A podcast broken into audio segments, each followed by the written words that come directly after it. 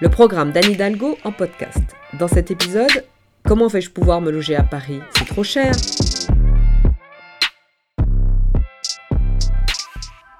Chacun peut constater qu'il est de plus en plus cher de se loger à Paris.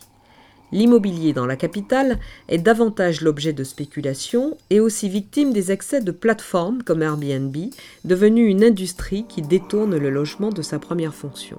Depuis 2001, nous avons investi sans relâche pour que Paris rattrape son retard sur le logement social. Durant le mandat d'Anne Hidalgo, 7000 nouveaux logements sociaux sont produits chaque année. Dans le secteur privé, nous avons obtenu l'encadrement des loyers depuis juillet 2019. Nous avons bataillé pour encadrer l'activité des plateformes de meublés touristiques en obtenant notamment la limitation dans la loi à 120 jours de location par an pour les résidences principales.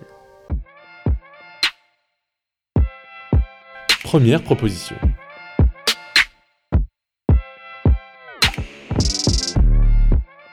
Nous atteindrons 25% de logements sociaux en 2025, soit 15 000 nouveaux logements durant la mandature proposés aux personnes issues des classes moyennes et populaires.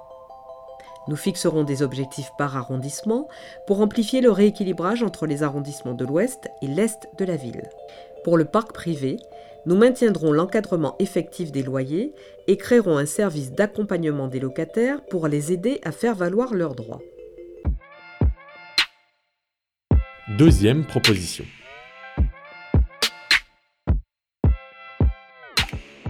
Nous organiserons un référendum par arrondissement sur le nombre de jours de location d'un appartement via les plateformes de type Airbnb.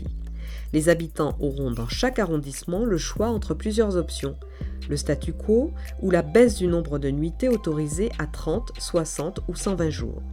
Entre le développement des plateformes, l'accroissement des résidences secondaires et le nombre de logements non occupés, ce sont plus de 60 000 logements qui sont retirés du marché locatif parisien depuis 2012. Nous nous fixons comme objectif d'en faire revenir 30 000 d'ici la fin de la mandature. Troisième proposition.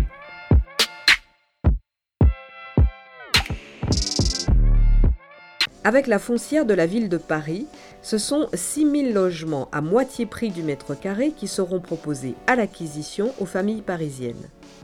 Il s'agit d'un dispositif innovant reposant sur la dissociation du bâti, les murs dont les Parisiens seront propriétaires, et du foncier, le sol, dont la foncière de la ville se portera acquéreuse.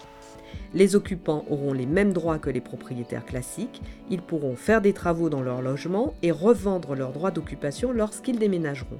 En revanche, ils ne pourront pas spéculer sur le prix de revente. Quatrième proposition. Nous mobiliserons 20 milliards d'euros sur la mandature pour la production de logements locatifs abordables avec des loyers inférieurs de 20% à ceux du marché. Pour ce faire, nous créerons une société immobilière en partenariat avec des investisseurs publics et privés, comme des banques et des assurances, dotée de 6 milliards d'euros de capitalisation.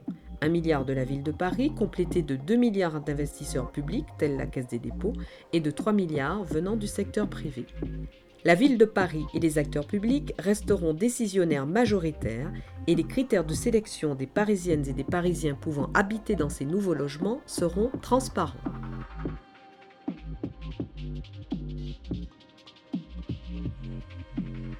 Passez à l'épisode suivant pour découvrir nos propositions sur une autre thématique et rendez-vous sur le site internet anidalgo2020.com pour découvrir l'intégralité de notre programme.